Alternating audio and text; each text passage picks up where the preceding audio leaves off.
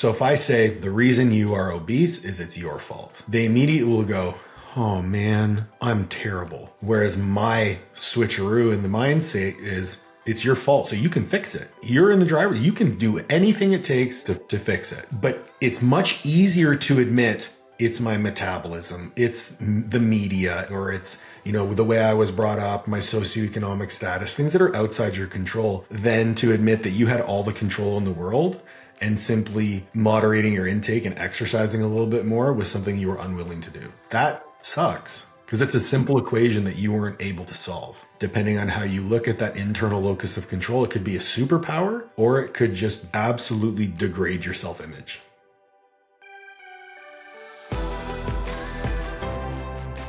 What's going on, guys? Welcome back to another episode of Dieting from the Inside Out because we all know outer work without inner work just doesn't work. Today's episode, I have a really cool guest for you. We get really, really deep and we go all over the place. So, my guest today is Paul Oneid. Now, Paul and I recently met on a podcast because he saw basically saw my stuff, wanted me to come on his show, and we had such a great conversation that I knew I had to have him over here on my show. So that's what we're we well, that's what happened, and we got into so many different things because because Paul is Paul is a very um, a very multi-layered person.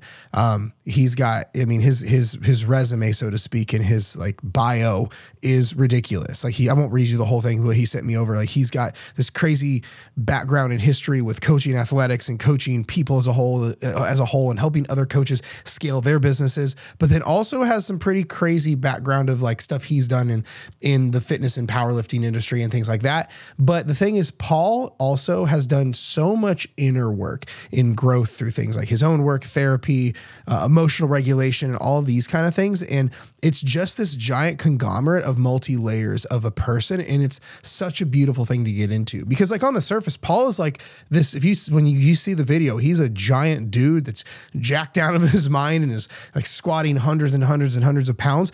But then you hear him and he is an emotionally regulated, multi layered, almost, uh, almost stoic gentleman and he's he's incredible. So I'm, I'm really thankful that I got to that I got to know him um, and whatnot. I feel bad he uh, he was actually just here in the Indy area on a travel thing on like a going to I can't remember where they were going but it was the one weekend I was out of town so I missed him unfortunately. But we got into a lot on this episode just looking at my notes.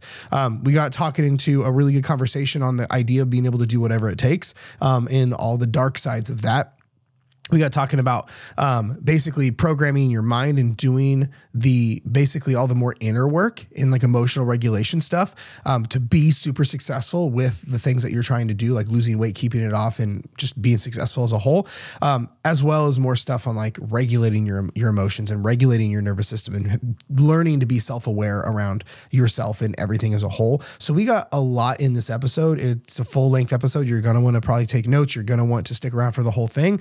Um, um, and that's it. Otherwise, I really appreciate you being here. Thank you so much. Be sure and subscribe if you haven't already, and I will get the interview started. But I would love to hear more, like, because I for, so for those listening, like, we're we're a, a, new friendship. Like, you and I haven't known each other for that mm-hmm. long.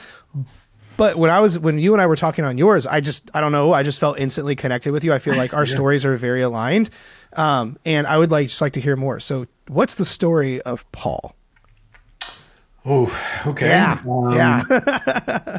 so, okay, let's go all the way back. So I started, uh, I started weight training actually as a kind of started into it my senior year of high school.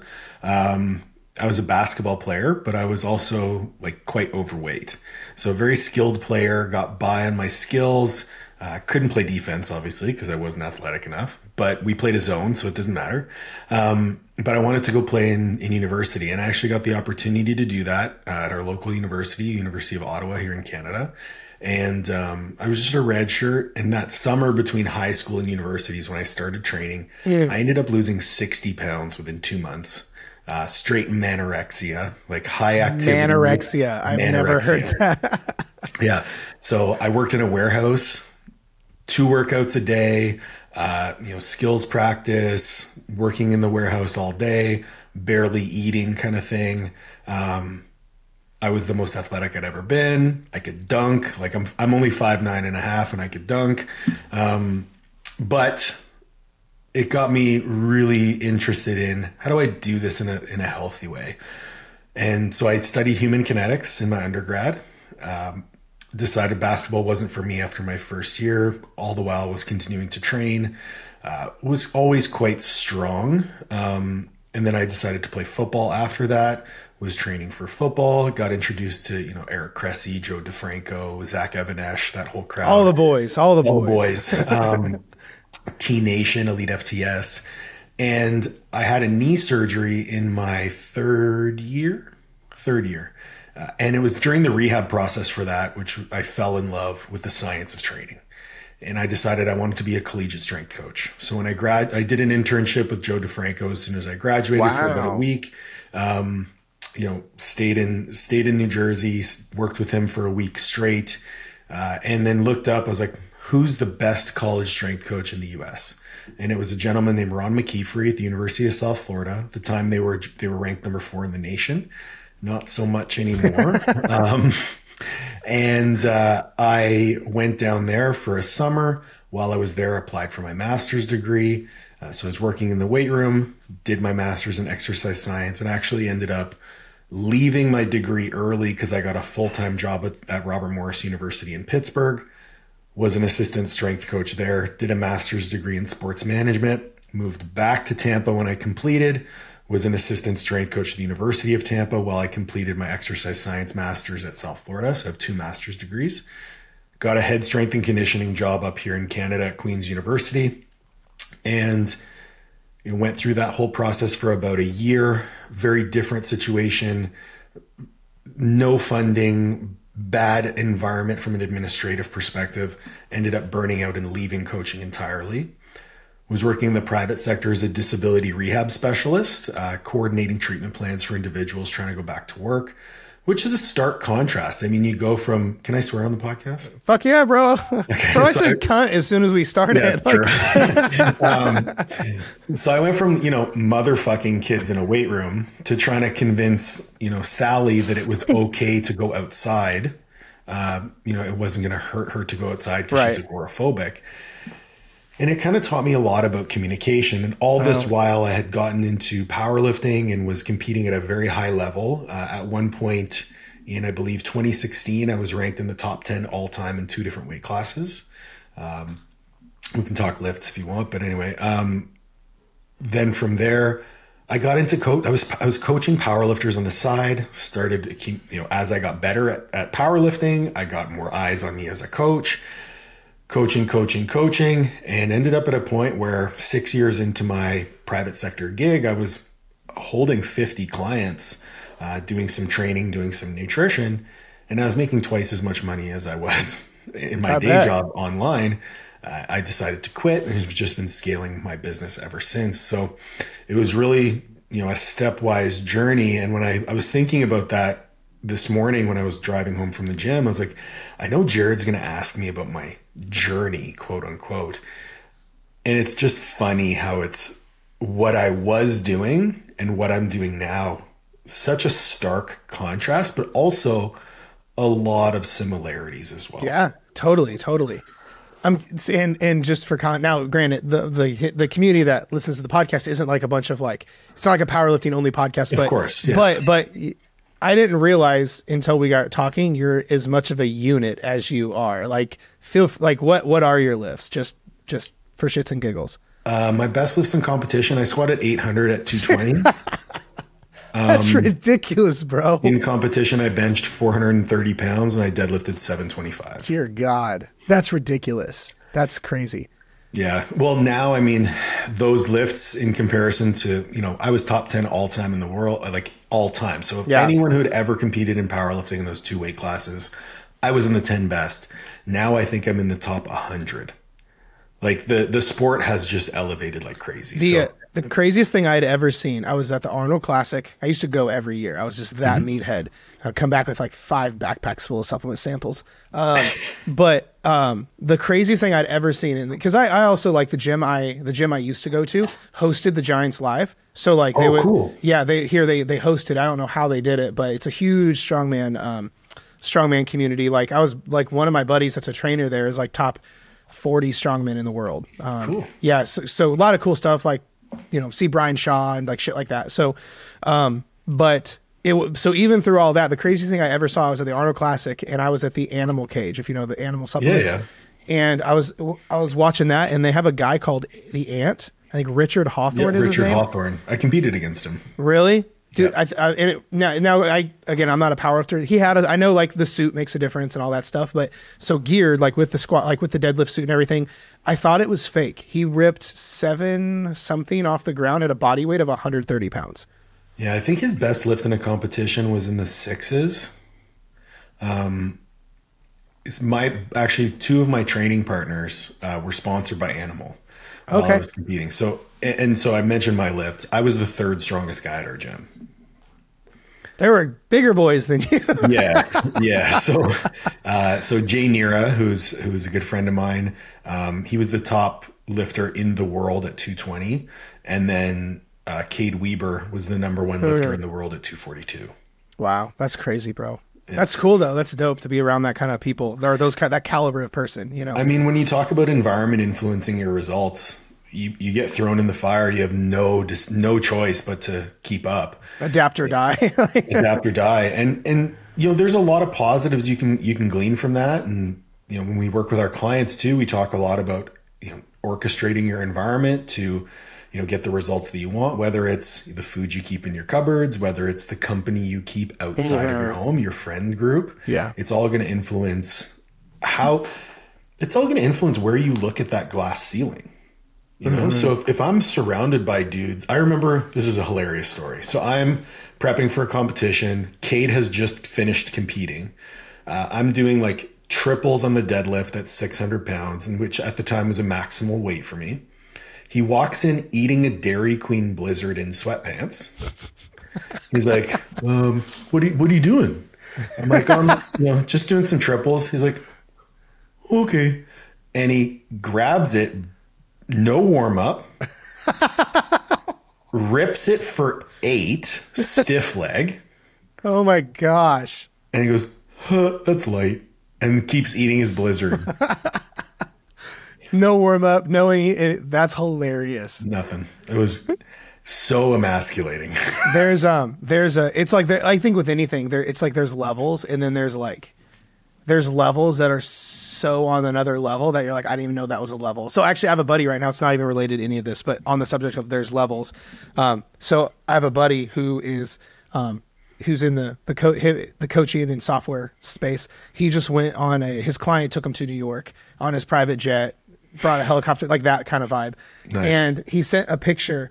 Um, he sent a picture of them together. I go and I saw like I'm a big watch guy, and I saw he had a Richard Mille on his wrist. The the, the client did, and I said, and I don't my, my my buddy's not like a big watch guy, but I said, you know his the wa-? I said that's a half million dollar watch by the way on your buddy's wrist, and he goes he has ten, and I and, and I'm like. And like they went shopping, and the client bought my buddy. Like they went to, uh, I can't remember the name. I don't. This shows like there's levels that I've never heard of this shop, and like uh, every T-shirt's a thousand dollars like that kind of vibe. Like we're making Gucci look like chump change. Like and and, and Louis my Louis t-shirts are free. right right right right. And and and but he's a really big business guy, like way bigger than I am. I'm I, like I'm a business dude. He's a even bigger business guy than I am. And then his client took him like on this huge thing. And all I say is, dude, there's just levels, isn't there? And he goes, dude, there's there's levels that like he's like I can't even. My buddy just sold his company. They were doing like 10 million in sales. So my guys know like like poor person. Like he's gets the game of business. Um, and then like the client just did all this for him and it's just like there's so many le- like whatever we think we know about something there's just like levels to levels to levels okay, let me ask you a question. I'm Okay. be the interviewer here. okay Knowing what it takes to get to that level of success, do you actually want that? so i have two thoughts number one i would almost argue that i because i'm not there i don't know what it takes Okay. so i would i think because if someone knew they would do in most cases. Um or like like imagine this. I have never deadlifted over let's say 405 for example. Like when i was in my like i want i had this aspiration i wanted to at least deadlift 500 got it got in the fours and uh, got a back injury then i quit giving a shit. So about about powerlifting. But but if i said hey i could teach you how to deadlift 800 would you believe me? I said i know how to deadlift 800 pounds but i'd never done it would you believe that i knew how to do it No. So I'm more so I'm more so relating to I'll I'll relate it to, you know, very recent experience of mine being surrounded by a number of very highly successful individuals, people who I would initially think like, "Oh, I want to get to that level." Um they were all exhausted. Yeah. They were none of them prioritized weight training anymore. And none of them looked the part. Mm, I see where you're going. Yeah, yeah. And so for me, when I look at, at that, I'm like, I want to get to that level of success, but there's certain things that I'm not willing to negotiate on. Yeah. And if that means that I don't get to that level of success, well, I'm still not going to be a poor person, Right. Um, but I'm also going to look the part, act the Yeah. part, behave the part. Sure. You know I mean? Yeah, yeah. I mean, I think for me, like, do I want that? Like, of course, but it's one of those things where there's a thing, there's a level where I don't think people should be willing to do whatever it takes. like, like I, Mm, love hate, that. I hate, Yeah. I hate the whatever it takes mentality. Me too. Hate that. Like, I, I- I'll be on the phone with someone, even like to apply it to coaching. They'll be like, "I'm willing to do whatever it takes," and I go, "That's maybe your problem." And so you're willing to do unsustainable things. You're willing to have an eating disorder. You're willing to um, not have any time with your family, which means you'll eventually break because you're not, Mm-hmm. you know, I said, I don't think you should be willing to do whatever it takes. Imagine this. If I said I'm willing to do whatever it takes in, in business to be a billionaire, but that means I'm willing to lie, cheat, and steal. Sorry, that that negates that. I have an I have a moral compass that doesn't allow that to happen. So I think there is a level of like where you're at. You're like, I love that, but I'm not willing to negotiate these core values. Um, Yeah. So it's, it's, a, it's an imbalance between uh, between your values and then what's what is perceived to be required to get to that level. And maybe I'm naive. I think I can get to whatever I, what whatever level I want to get while keeping my values intact. Mm-hmm. It might take me a little bit longer, and I might ta- have to forge a trail that no one has forged before. But I can certainly do it. Sure. I love that. And you know, I think that has a great I love how you put that. You when when you said I believe there is a a way to reach the goals you want without having to sacrifice your values. I think that like screams good coaching in general. I think mm-hmm. people have a, a, a an outcome they want, whether it be to lose 30 pounds or to be an elite level power lifter, whatever the case is, but they only see things through the lens of what has happened, whether it be the only success they've known of someone losing 30 pounds is by starving, throwing up in the keto diet, or mm-hmm. or the only way to be an elite level power lifter is by sacrificing everything else in their life. But then all of a sudden there'll be a four minute mile moment where some someone will come out and they're like, Oh no, I did it and I had all this stuff. You know what I mean? I'll tell you what, though, when I was one of the best lifters on the planet, I was sacrificing everything else. So I've done it. Yeah. And that's why I know. And I've, I've done it and I've burned to the ground. So I know exactly, you know, number one, what those KPIs are to avoid. Um, and number two, I know how it feels. So whenever someone says, I'm willing to do whatever it takes, my my answer is actually not, you know, you're not you're not. It's are you willing to do less? Hmm. Are you willing to slow down? Are you willing to do not like I'm willing to do whatever it takes to get rid of my back pain. Cool. Are you willing to stop training for a month and just go for walks? Well, no. Well, then you're not willing to do whatever it takes. That's so good. It's usually the other way, right? It's it's they're willing to like like literally like bleed and cry and like break their own arm. It's easier. Yeah. It's- okay, so when we talk about coaching, a lot of a lot of what we do is manipulating locus of control. So like where people believe that they have control. So we talk about internal locus of control, it's I control my own destiny. So when there's action involved, I'm in the driver's seat. But when you when you say do less, immediately they're not acting, so there's no internal control, and they they think, okay, I'm at the mercy of everything around me. And locus of control is something that I've been kind of diving into and, and fascinated by because it can be a double-edged sword. Some people will think it's my fault, I'm a shitty person. So if I say, you know, the reason you are obese is it's your fault. They immediately will go, oh man, I'm terrible. Whereas my switcheroo in the mindset is it's your fault, so you can fix it. You're in the driver, you can do anything it mm-hmm. takes to, to fix it. and so, but it's much easier to admit it's my metabolism, it's the media, it's you know uh, the the advertising, or it's you know the way I was brought up, my socioeconomic status, things that are outside your control. It's much easier to admit that you failed at a very complex problem than to admit that you had all the control in the world and simply moderating your intake and exercising a little bit more was something you were unwilling to do. That sucks because it's a yeah. simple equation that you weren't able to solve. I just love the mindset around both of those things because depending on how you look at that internal locus of control, it could be a superpower or it could just absolutely degrade your self image. Sure. And I, I, think I think this is one of those things where the the so much of the magic with this is we just change the meaning. I think you can make anything a living hell if we just change the meaning of it. But it, it's why like the, the concept. This took me a long time to agree with and believe uh, that there's no bad emotions. All emotions just it, they just are.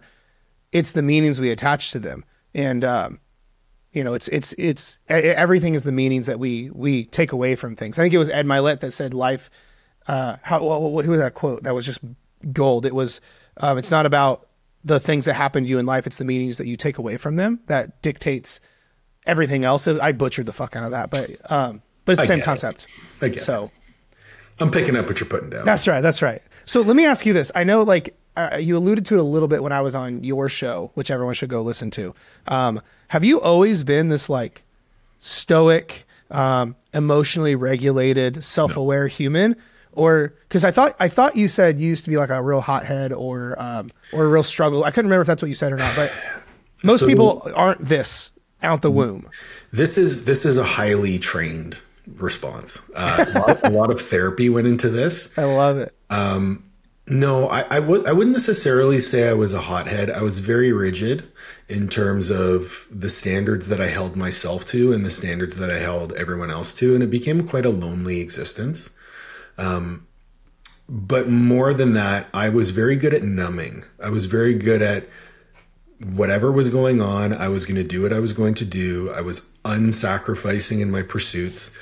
And I had to be at the time to do the things that I wanted to do because, you know, I was doing a, at one point, I was having two master's degrees ongoing while working 70 hours a week in a weight room and then still trying to compete in powerlifting. Holy fuck. It, it got done. Um, but I was I was uncompromising, and it wasn't until I went through some hardships in which compartmentalization were not possible.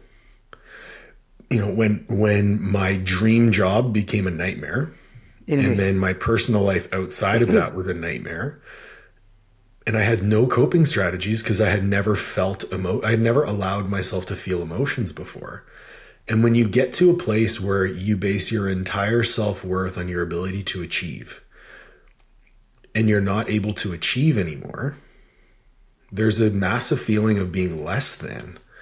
And it wasn't until I realized that my self worth was much larger than my ability to achieve these things that I was able to actually enjoy the process of achieving them for the for my own personal gain rather than you know external validation and things like that.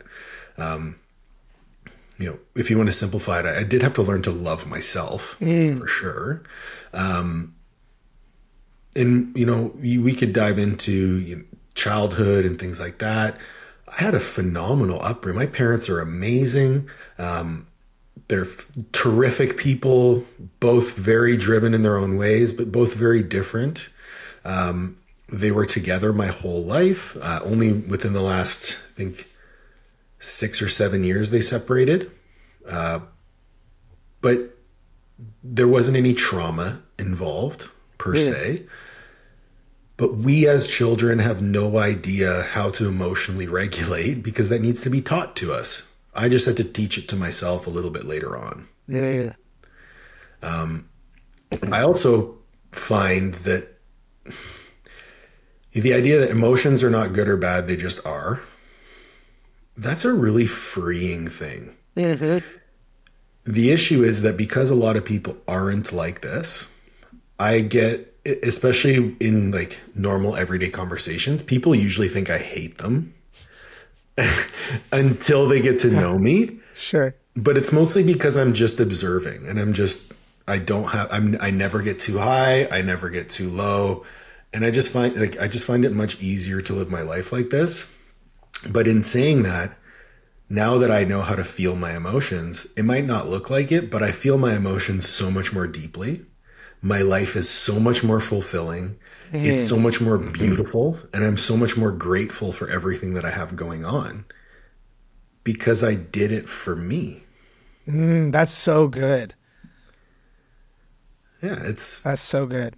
I I my my wife will will make fun of me a lot about it because I cry all the time. That's all, yeah, that's awesome. I love, dude. I'm. I, there's a running joke like my- like I'm sensitive about it because like I I still. Uh, ever since I got went to therapy, like it takes nothing to make me emotional. Literally, ever since I got in therapy, I I'm like, bro, I, I see one clip of America's Got Talent, and I'm just like, you know what I'm saying? Like it takes nothing for me to start to get in my feels. Um, and I, st- but like for me, I hate it because I still have the hardest time getting emotional in front of other people. Like I still like I, th- I think for it's a childhood thing. Like my dad was that like we don't like. I think I saw my dad cry like once in my I've entire never life. seen my dad. I actually saw my dad cry once when when our family dog died, but I've never seen Mm. him cry other than that. Uh, we lost our little sister. We found her at like a holiday, like at a theme park when she was like three. She like wandered off, and that was the only time we. It was right after we found her, um, and I saw my dad get emotional, uh, bare like for like two seconds, but now like because I talk about this stuff now, like I get emotional on my podcast all the time. Like I was, I had a podcast interview with one of my heroes, and I was just trying to explain how much his work meant to me, and I fucking like lost it. I'm just like you motherfucker, like That's awesome though, man. you know, Like, yeah. To feel that level of emotion, like that's that's what life is about. Mm. That level of happiness. If you're not in tune with yourself to the point like you have a full understanding of your values and you align yourself in your thoughts, feelings, and actions, and then you see all of that come to fruition, fuck, that feels good. I feel like you're coaching me right now. this is incredible. I literally feel like you're coaching me right now. This is this is great. That's right. Good. That's um, yeah. Well, go ahead. What were you going to say? No, it's just like I mean that was a bit of an esoteric response um, to a bit of a pointed question. So, you know, emotional regulation for me is something that was learned over time, and if I could give anyone any advice, if they are struggling with this, whether it be im- imposter syndrome is a big one that I run into with a lot of my clients and a lot of my mentees, um, or negative self talk it comes down to our inability to identify success and to internalize what success means. Mm. Happiness is a journey, okay? People think I am happy. The only reason you feel happiness is because you've identified that you are trending towards the ideal that you've set for yourself. Think of have you heard of the myth of Sisyphus? Hmm. Okay. So Sisyphus, I'm going to butcher this, but Sisyphus was punished by the gods to push a rock up a hill for eternity. And anytime the rock reached the top of the hill, it would roll down. And he and there was an author, a philosopher named um, named Camus. His last name was Camus, and his line was, "We have to imagine that Sisyphus was smiling." Because he had a task the task to push the rock up the hill.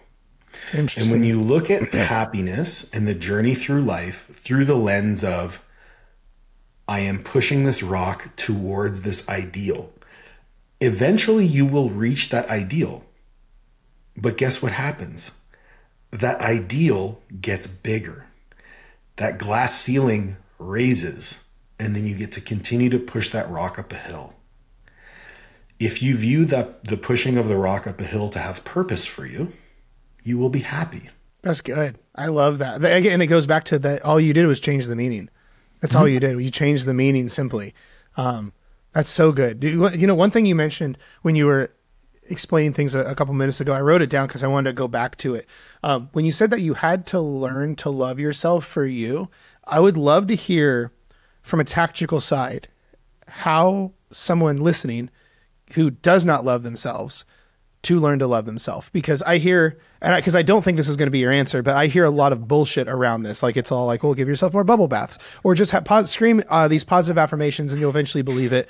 Um, but like you've had to go through a lot of things because like your your story of um, emotional suppressing and things like that, and uh, your whole identity being tied up in achievement to a T was me, literally to a fucking T. Mm-hmm. Um, and so I resonate with that a lot. But how would someone they're like i hate myself. How do i learn to love myself? What would what would you say to that? So i'm very big on objectivity. I think whenever we have these subjective measures that we're looking at it opens up to way too much interpretation and mm-hmm. way too much like if you if you look at your let's say your emotional compass it's going to act as like a filter over everything you see so if you are in this negative mind state where everything you see is negative, and you're looking at something with this filter over your eyes, it's going to be negative.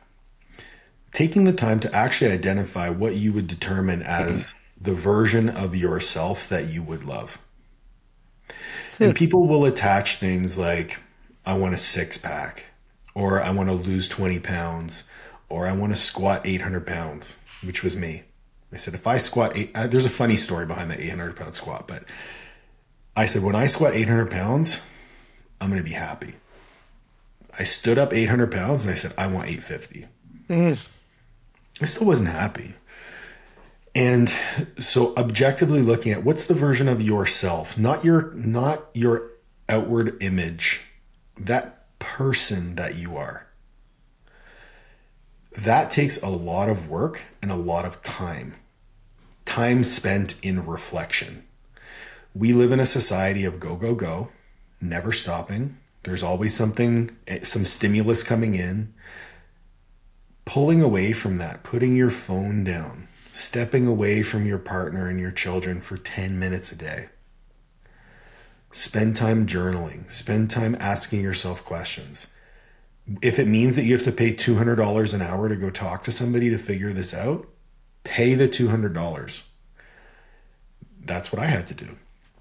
And getting to a point where I could objectively identify the version of myself that I would be happy with, coupled with this, I call it, you know, extreme ownership is a very popular, uh, popular term, which I get it. Cool. Um, I, I, I consider it just like if I know where I'm going or where I want to go, the steps are very clear. Mm-hmm. So it's just like a violent execution of whatever steps I have to do. And as soon as you start taking those steps, you'll start feel, feeling better about yourself. So you take take that person who I hate myself, then every workout's going to be a punishment. Yeah every dietary restriction, it's going to be something that they hate. But when you look at it as, well, the version of myself is someone who exercises, someone who eats nourishing food, someone who takes time in quiet reflection every day, someone who moves their body, someone who challenges their mind.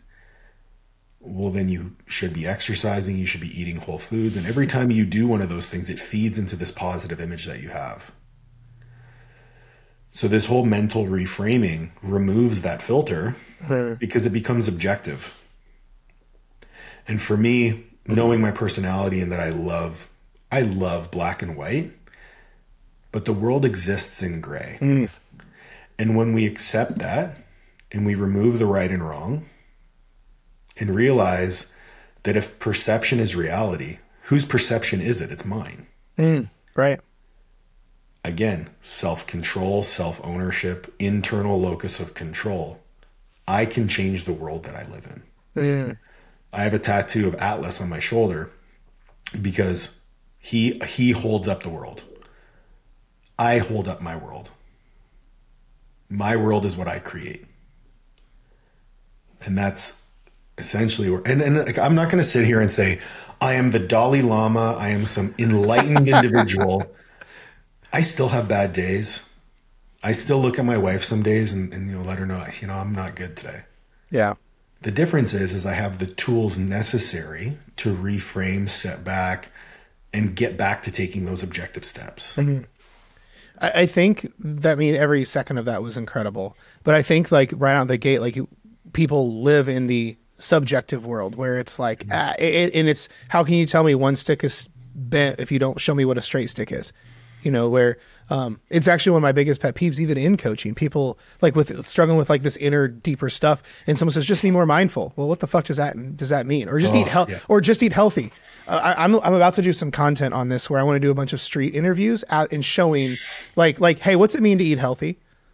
and you're going to have some people say no process. You're going to have some people who say, um, oh, no sugar, no carbs, um, nothing in a wrapper, no it's, um, ingredients you can pronounce, and it's it's because it's too too subjective. But I think it's for everything. Yeah, for sure. And again, none of those answers are inherently wrong. Right. They're, they're incomplete, Right. but they're not wrong. It- the problem comes with okay, so when I tell you to eat healthy, nutrition to me is so fascinating because eating and psychology and sociology are very heavily intertwined. Mm-hmm. So when I say eat healthy, I have I come from my dad is Lebanese. He came over as a refugee from Lebanon and my grandparents live here. So we go over and eat they call it meza where they make like small dishes and just tons of them and big family meal. There's tons of oils in there. It's all home cooked, but there's some stuff that's deep fried and you would say, "Oh, that's not healthy." And I would say, "Well, isn't is having a positive social relationship with your family healthy? Mm-hmm. Is sitting down at a communal meal healthy? Is engaging in conversations and learning about the past and your culture is that healthy?" And they'd be like, "Yeah." Like, okay, so there's food involved in that. That could be healthy. When you think about, oh, I've been taking a step further, like Super Bowl Sunday. That could be healthy. It's so healthy. nachos, mac and cheese, Yeah. whatever. It's like you wouldn't inherently think those foods are are healthy, but engaging in that fellowship can be. Um, there's a there's a philosophy in Europe. I was introduced to this. One of my good friends is a professional basketball player, actor, medical doctor, like very very All the cool things. guy. All the things. Um, and his mom will periodically smoke cigarettes, and I'll make fun of her. And she's like, she's like, listen, if I smoke a cigarette, but I'm really happy, what's does one negate the other? And you could like, and that's a very stark example because we know cigarettes are horrible for you. Sure, sure. But the mind controls everything. So when we talk about like this subjectivity, it's it's the gray area is life. So when when I think about healthy, my definition of healthy is a much more holistic view than most other people. And this is where the opportunity to teach balance and teach, um, you know, nutritional periodization and all this kind of stuff plays into you being a whole human who has to eat food and interact with people. So, how do we do that in a way that biases fat loss or biases muscle gain? It's going to be different for everybody. You can't necessarily put a definition on what healthy eating is. So, let's, you know, let's just relax a little bit. I love that. That's so good. That's so that's so good because I think there's a level of people who are like, but no, you don't understand, and blah blah blah blah blah. But I think, but you're exactly right. It has to be that. It, it has to be. And then, you know, when you get into the, the psychology of, okay, I hate myself, then you see every meal as a punishment. You see every, you know, every time you say no to something, you see it as, you know, a restriction. Every time that you have the opportunity to eat something that isn't quote unquote on plan, you punish yourself by eating all of it. Uh, And now these potentially healthy interactions with food can become feeding into that negativity that you feel about yourself because I can't control myself. I'm unworthy. I'm a piece of shit. Listen, there are times in the year, like I've competed in bodybuilding, I've competed in powerlifting, I've, you know, I have gotten, you know, dick skin shredded. And that I missed meals. I had to I had to say no. I brought Tupperware to dinner, but that was the goal that I set for myself and objectively those are the steps that I needed to take. Right. Right now, every week my wife and I enjoy a dinner together and a dessert. And it's part of our week. It's part of our life. It's a way to de-stress. Are the foods we eat during that meal healthy? We made nachos in our air fryer. with Doritos. That's right. Hell yeah. and then yeah. had cookies and donuts. Like, no, it's not healthy, but the the actual relationship benefit from that meal was yeah. absolutely healthy on a psychological sense. So these rigid definitions, in my opinion, are hurting us. Um, are also setting us up for failure in a lot of ways. But on the other end, the give yourself grace, you know, cut like the cut yourself some slack. I'm still a hard ass. Like yeah. get your shit done. If you need to be in a calorie deficit, be in a calorie deficit. If the calorie deficit needs to be so steep to achieve your goals that you have to say no to those things, you have to say no. But uh, okay, so I'll re- I'll bring it back. What are your values? Mm, yeah. I want to challenge I want to challenge all of my clients' beliefs. I want to push back on all of their preconceived notions, all of their limiting beliefs. But you know what I'm not going to do? Compromise their values. Yeah. I will point out, okay, you've set, I, I, I mentioned this in a YouTube video I just made. If you're a devout Muslim who participates in Ramadan and you want to compete in a bodybuilding show that happens to be right after that, your value, your religious values conflict with your goals. Yeah. I'm not going to tell that person not to do it. I'm not going to say, "Hey, you can't do Ramadan this year." Right. I'm going to say, I'm going to say, "Hey, man, why don't we pick a show later in the year?" Yeah. So that you can participate in Ramadan with your family. Yep. And then we can pick back up, do a prep, and have a fantastic show. Yeah. I'm I'm challenging their beliefs. I'm not compromising on their values. Right. If a client comes to me and says, "I love having dinner with my children every night." Cool. Let's brainstorm some ways on how you can make a meal that fits within our framework, enjoy it with your family, and still work to achieve your goals. Good. There's always, always, always solutions to these problems. Yep. But people are so quick to press that fuck it button. Mm-hmm. Well, I think I think they're quick to press the fuck it button, and this is when um, where I see people wave their like all or nothing flag or perfectionist flag. Oh or, yes, and that this is why like I think one of the biggest things that like we do is we we kill that right out the gate because. Uh, most people I've noticed, and no one likes this this answer. I think the only time re- people wave their all or nothing flag or perfectionism flag is to validate the bad decision they're about to make. no no one like whenever like you're balancing work and home life with your kids no one's like i'm a perfectionist i'm a nurse 24-7 and like no you're fucking mom at 8 o'clock at night when you're making dinner for your kids like you're not nurse mom you're mom mom it's it's only when we're making a bad decision we're trying to validate because we want to mitigate ownership. That's my personal belief. Um i i 100% agree with you. My favorite thing to point out it's cognitive dissonance above everything right? Mm, right i'm right, a right. perfectionist. Why aren't your nails perfectly clipped? Why isn't your beard perfectly trimmed? Why isn't your hair always styled? Why don't you dress perfectly every day? Why don't you perform 37 minutes and 26 seconds of cardio every day you're not a perfectionist right I, I the the thing that i put forth to my coach is about like, oh, I want to, you know, I want to wow my clients. I'm just having trouble putting this program together. I want it to be perfect. The, the client determines if your program's perfect. Sure. So how are you going to know it's perfect until you give it to them? Oh, same sense. yeah. okay, so so let's reframe it in terms of the client, right? The client wants to be perfect they're not going to know what perfect is until they start making mistakes. Absolutely. So let's just start making mistakes. Let's throw shit at the wall. See what sticks. 100%. Yeah, yeah it's, it's so like, good. Perfectionism, like you said, it's just an excuse to avoid making mistakes, but avoiding making mistakes there are no such there is no such thing as a mistake because whatever it is you're going to learn from it Mm-hmm. and you're going to figure out a different strategy to use moving forward it's like um it's like if you're in a war and you want to have the perfect attack and then you end up getting bombed right Yeah. like time's Yeah. not going to slow down for you mm-hmm. Absolutely. I, I always say one day, one day longer waiting is, because things aren't perfect because you're one day closer to death. Like I, I view this game like we've all been on one of those moments where we're driving on the highway and it literally Y's off.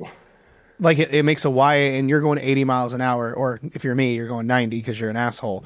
And, and you're like GPS is like delayed and you're like, ah, I don't fuck. And you're like, you have to pick one.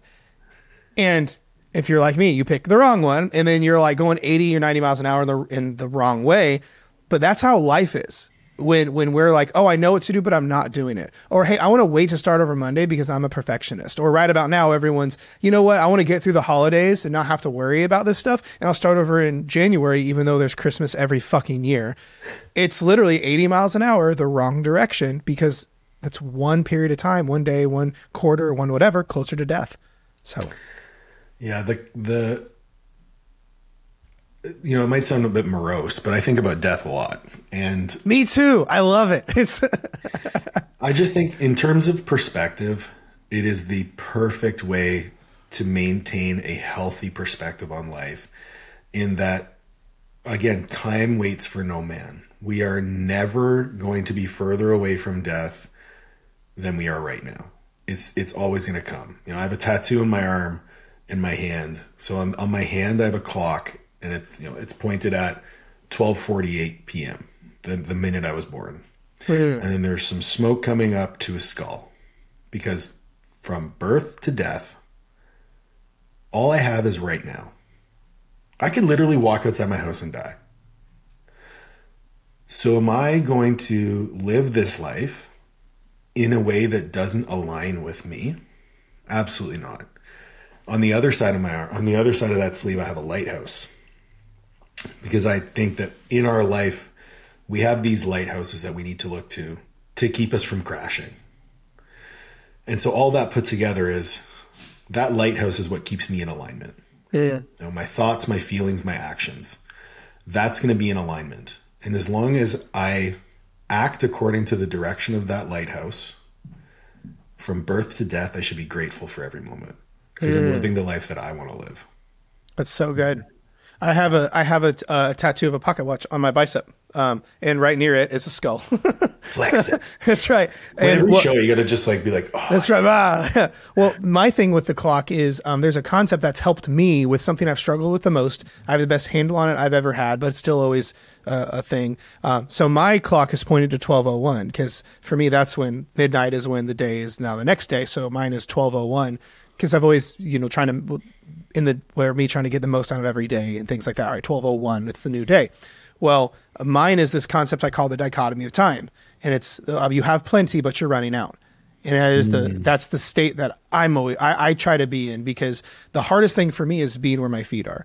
Being present is one of the most difficult things I can do, but it's the most important. It has the most ROI. It's all that matters. Um, for me, I have this, especially getting into the entrepreneurial world at a younger age, from the age of 23 to like 28 no idea literally it's like there's a block of time because i was so obsessed with crushing an achievement i was not present i was not grateful it's also why i have matching tattoos on both wrists says ambition and equanimity because there's a world i think where both exist equanimity is like my word like um, but i feel like if we had to put both of ambition and equanimity on a venn diagram the magic is in the middle whereas like you can be in pursuit but also like we have to be equanimous as well but the the whole clock thing for me is I have plenty, but I'm running out. Where where's the balance of I have plenty of time, I need to be present and grateful, but also a little sense of urgency where like, hey, I'm one day closer to death. I, I'm not. I'm time waits for no man, because I feel like anything good has a dichotomy. The, for me, it's the dichotomy of ambition and equanimity. For me, it's the dichotomy of you have plenty, but you're running out. So for me, that's kind of like where my reminders are at with my current set of stuff. What are some things that you look to to refocus yourself when you're feeling that you're not present? breath work is a big one. Um, one of one of the one of the big things a, a hero of mine has said um, is whenever he's having someone do like they're they're getting caught up in emotions or whatever is he says take a big deep breath to remind yourself you're here. Because like if you notice like for me like physiology starts to change when we are not emotionally okay. Posture drops breathing goes shallow. Physiology you know like dr dispenza talks about like your body is arguably your unconscious mind because it starts to change on its own or if you want to change your state change your physiology and everything else shifts right um, but but for me um, I, I monitor where my breath is at and I'll take some big deeper breaths and get back into place. There's also some of the the weird shit that I'll do. Um, if I get, find myself like kind of drifting back into this state, is um, this is actually this I brought this up. We didn't even get into it. I brought it up on your podcast. Is um, I put things through the lens of what would my 80 year old self tell me right now. Yeah, I like Um, what what what would my 80 year old self have to say? Because I believe your elder self is the only you have the best intentions for you. You are the only one who has you at the number one has the most purest intentions for you. Like everyone loves you, but no one has you. But no one prioritizes you or has the best your best interest other than yourself. I would argue with that. So ideally then your eldest self, let's say 80 or 90 year old you, has like that stoic wisdom, has the understanding of everything. It's like that grandpa wisdom that we all, you know, always benefit from. Um, and I think the person who would give me the best advice and the best insight is the stoic 80 or 90 Jared. Um, and so a lot of times I'll put things through the lens of like, well, what would, what would, what would Jared, cause I, I, one thing, uh, a mentor of mine, Kyle, Kyle Cease talks about is we have so much of our own answers inside us right now. They're just in what we call the deep down. You know, it's like deep down, I know X, Y, Z, but we don't tap into that very often. But like, I feel like that's where like 80 year old grandpa lives is in the deep down that just is there's that sense of knowing. So for me, I get my breathing back if I need to do some inner work like journaling, like holding space for my emotions, whatever is going on. There's a when um when I'm not doing so good with with some of the stuff, the there's a there's a I don't know if you call it an affirmation, but um, whatever it is, one thing I'll do is I'll basically make it safe to feel whatever the thing is. So sometimes that's even audibly saying you're allowed to feel anxiety in my body, and I give it permission. Where I just let it be, and then ironically it dissipates. Um, so there's some of these different practices that I'll put into place. So I think the key takeaway there for anyone listening is that you actually just stop. That would have been a much shorter answer. Yeah. well, well, no, I think right because because immediately it was like, okay, you go to breath work and then you go to journal and blah blah blah. And I think what people are going to think is like, I have to do all these things if I'm not present. yeah. But what you're really just doing is you're Stop you're it. giving yourself something to do so that you stop. Right. Because when you're not present, like I was again from age, let's say 20 to 32, you don't stop. Yeah. And until you have your both feet on the ground, you can't figure out where you need to go. What Right. that GPS is calculating, right? um, I'm a big I'm a big journaler myself. I, I really like to get my thoughts out on paper. Yep. My mind is always going like a million miles an hour. Uh, some people, you know, I think now the the rage say uh, you know I have ADHD. Um, it's trendy. I, I don't think I have ADHD. Uh, I think I just think a lot. Yeah. And I feel a lot. And to organize all of that, I have to put it on paper. Mm-hmm. The other thing that really helps me is movement. So whether it, you know, whether it's going for a walk outside, I'll just grab one of our three dogs, go for a walk outside and with no music. And especially when it's cold outside. So I actually have to focus on my breathing when it's cold outside because I live in Canada it's perfect. It's just a nice refocus.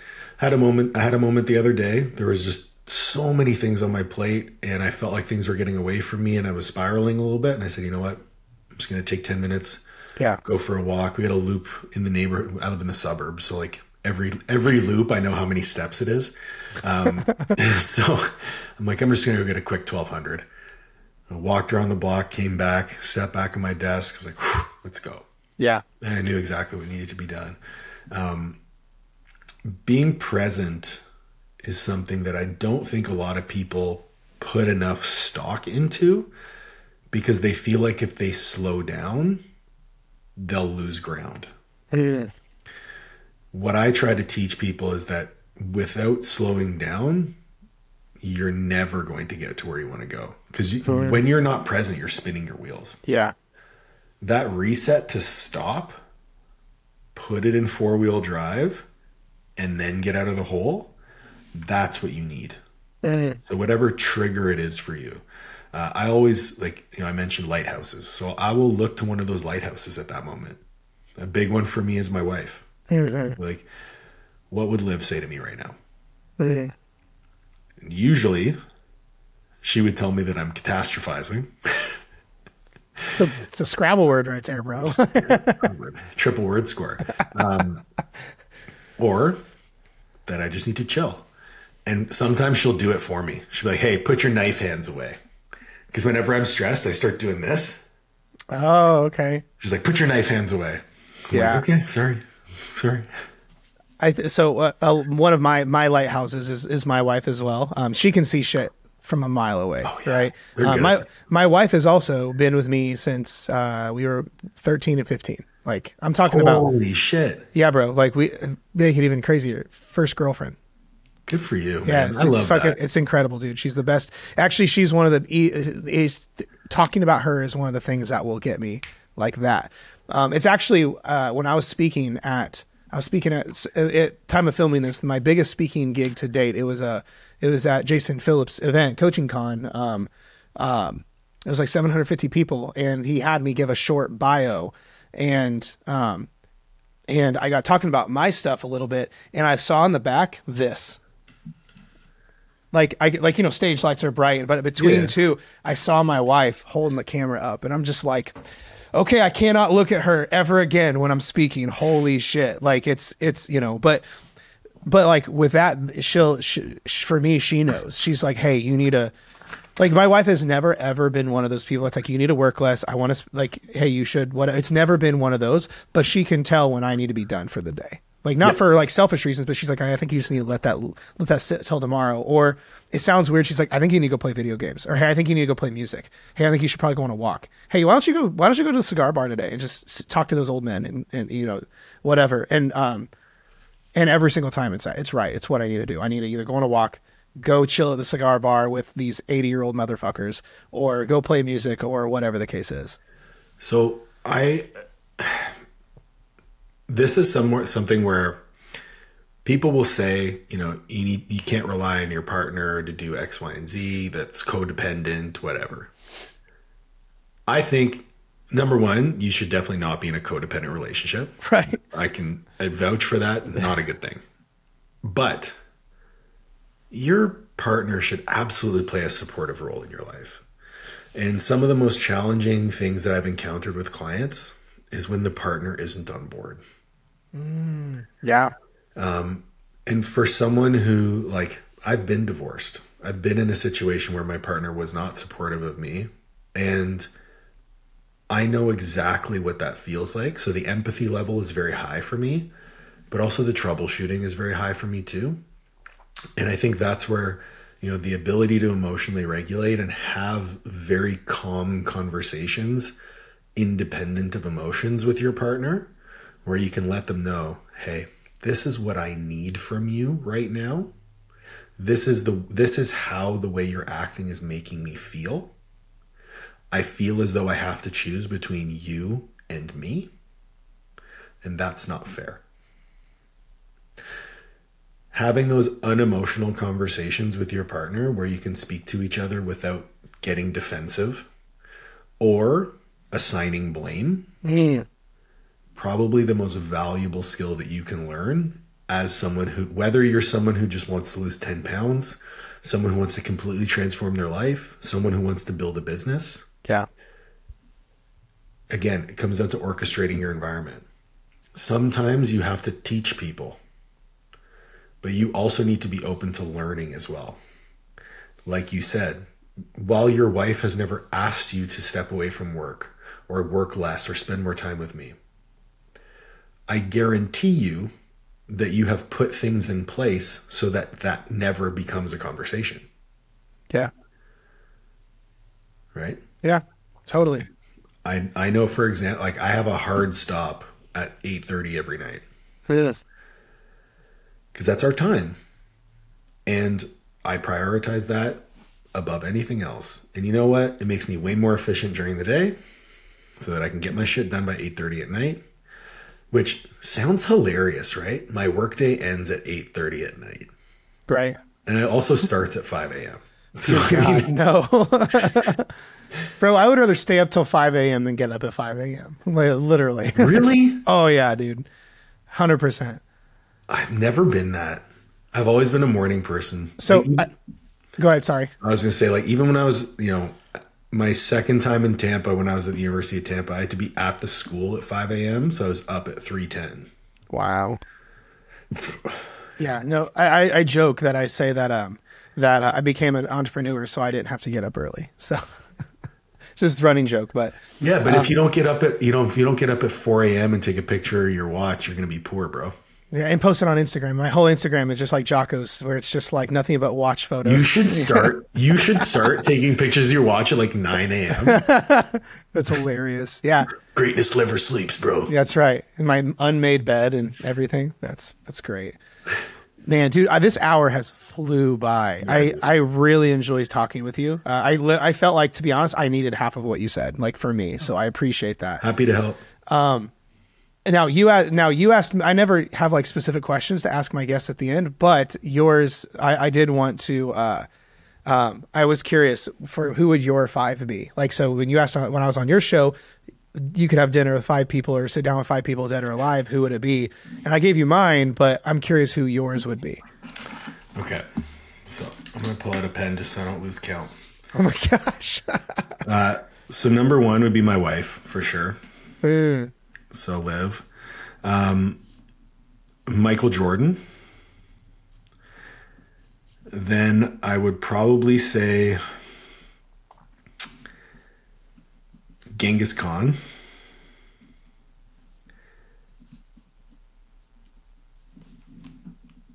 Maybe Marcus Aurelius. there you go.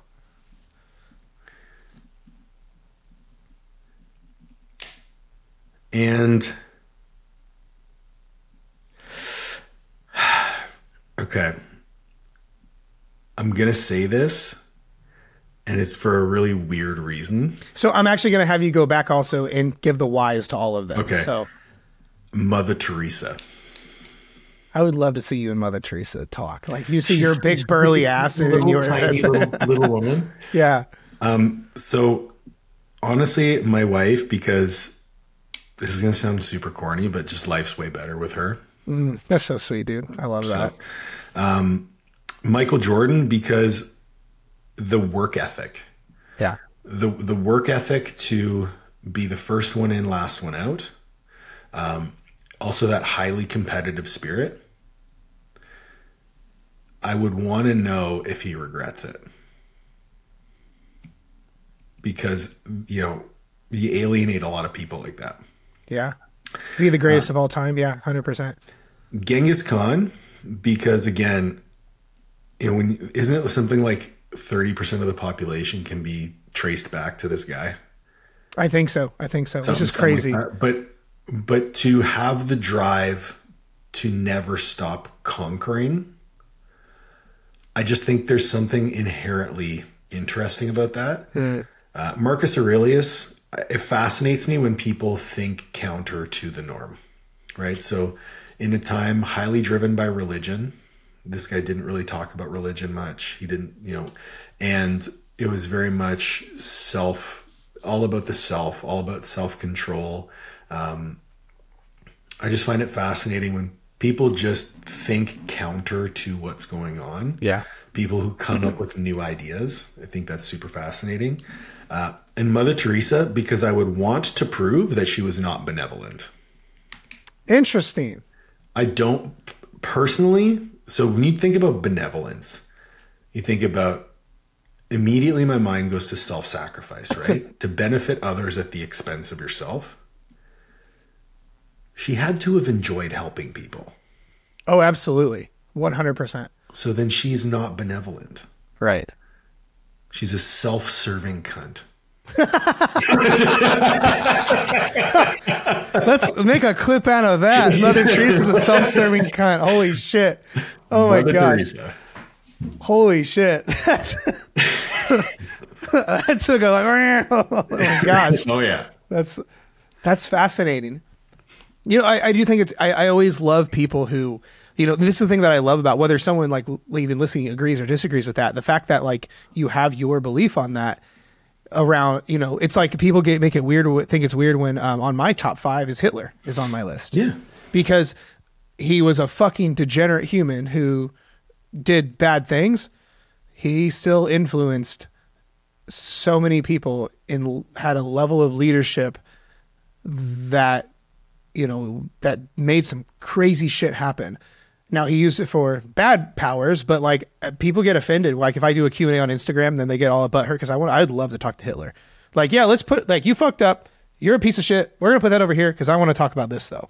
You know. Well, I mean, listen, people will get butthurt about a lot of different things. Yeah. You know, the last time I checked, words don't cut your skin. Yes.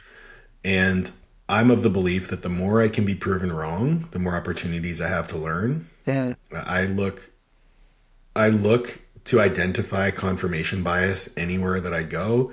I stay very far away from echo chambers and I want people to challenge me on my ideas. Cuz how else am I going to grow? Yeah. Completely. That's good. I, got, love that. uh, okay, you want to hear my 800 pound squat story? Okay, let's hear it. Let's okay, hear it. so I was sitting in my second year uh, physical education class. It was basically like a how to teach gym class. The teacher was actually a student of my mother's in her group fitness education class at the YMCA.